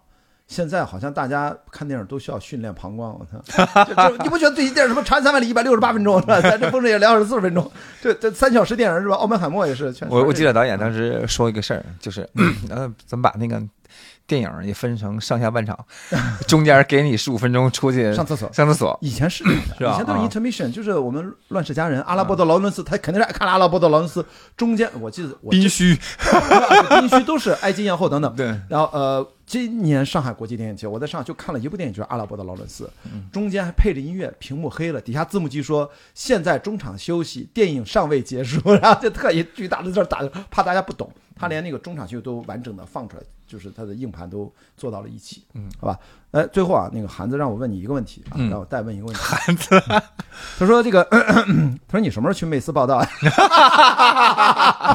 什么情况？说怎么？我没发那个呃之前，我先发的韩子，啊，完了韩子问我说：“嗯司机，我想问一个问题，这是这个特效是谁做的？” 我说：“这是我做的。”韩子说：“嗯，我在妹斯等你来报道。是吧？啊，是这个意思是吧？对对对。OK OK，因为嗯那样，妹斯是这个电影的呃，算是为了这个电影成立的一家视效”公司视效公司啊，啊，我们有机会把这个魅斯的相关的呃负责人朋友啊、主创来接着司机老师之后啊，这个物料交过去了，后面发生了什么？大家期待一下啊！我也跟阿五姐约约一下，看看是谁哪位更熟一点啊，啊请他也来我们家也好啊啊，应该是呃呃是孙烨对啊，啊，那就找他呗，对啊好吧，那我就找他了，对对啊对对对，呃，因为哦，他他是执行导演还是？那是那天吴学军老师要跟着孙烨来，明天是吧？啊，那就他负责视哦，他负责视效，我以为明天主要还聊制片相关的好像是呃，叶哥好像是视效制片人吧？哦，那就是了，那就哦 OK 了，那就太好了，嗯正好一勺会了。行，感谢四季啊，那今天我们在票房刚刚过二十五亿的时候，嗯然后依然给大家慢慢拆解了一下，是吧？数字啊，虚拟角色这一趴，嗯从设计、从想法到坦白的说，这不是我想要的，到怎么达到那个，嗯，这基本上可以了。对，感谢感谢自己，给我们今天也是非常多的幕后啊，好，谢谢大家哈，谢谢大家也支持我们这个《封神》对，啊，一定要。一直到现在的十票房已经月一呃，他要公映十到月，十九号，哎，十月十九号啊，对我们今天这个对话应该就应该明天就上，啊嗯嗯，快的话今天晚上就上。只要你听到这期节目，看到我们还有视频的版本，希望大家如果对所有的这个我们今天谈到的相关的呃，跟司机老师和他的团队设计的这一趴，对《封神》里面有很多体现，感兴趣，你可以再买张电影票，结合今天你讲的内容，再去印证一下。没看的赶紧去看，啊看过的可以再看一遍。再看一遍。我 估计听我们节目的很多人都是看过了，就是你再看一遍，你哎听到了今天这些幕后新的视角，你再去感觉一下，一定会有新的发现。是的，就我自己每次看都有新的发现。是的，嗯我也是，我看了四五，所以我还为什么我觉得还能聊，就是我觉得看完了还得聊是啊，并不是以前一部电影看完了就只是啊感慨一下，倒没有。嗯所以这次《封神》真的不一样，全村的希望嘛。对，好，那谢谢大家今天啊，感谢我看，哇，也是马上聊了到两个小时了。好，好谢谢崔老师，我们下期节目再见，拜拜。谢谢大家，嗯。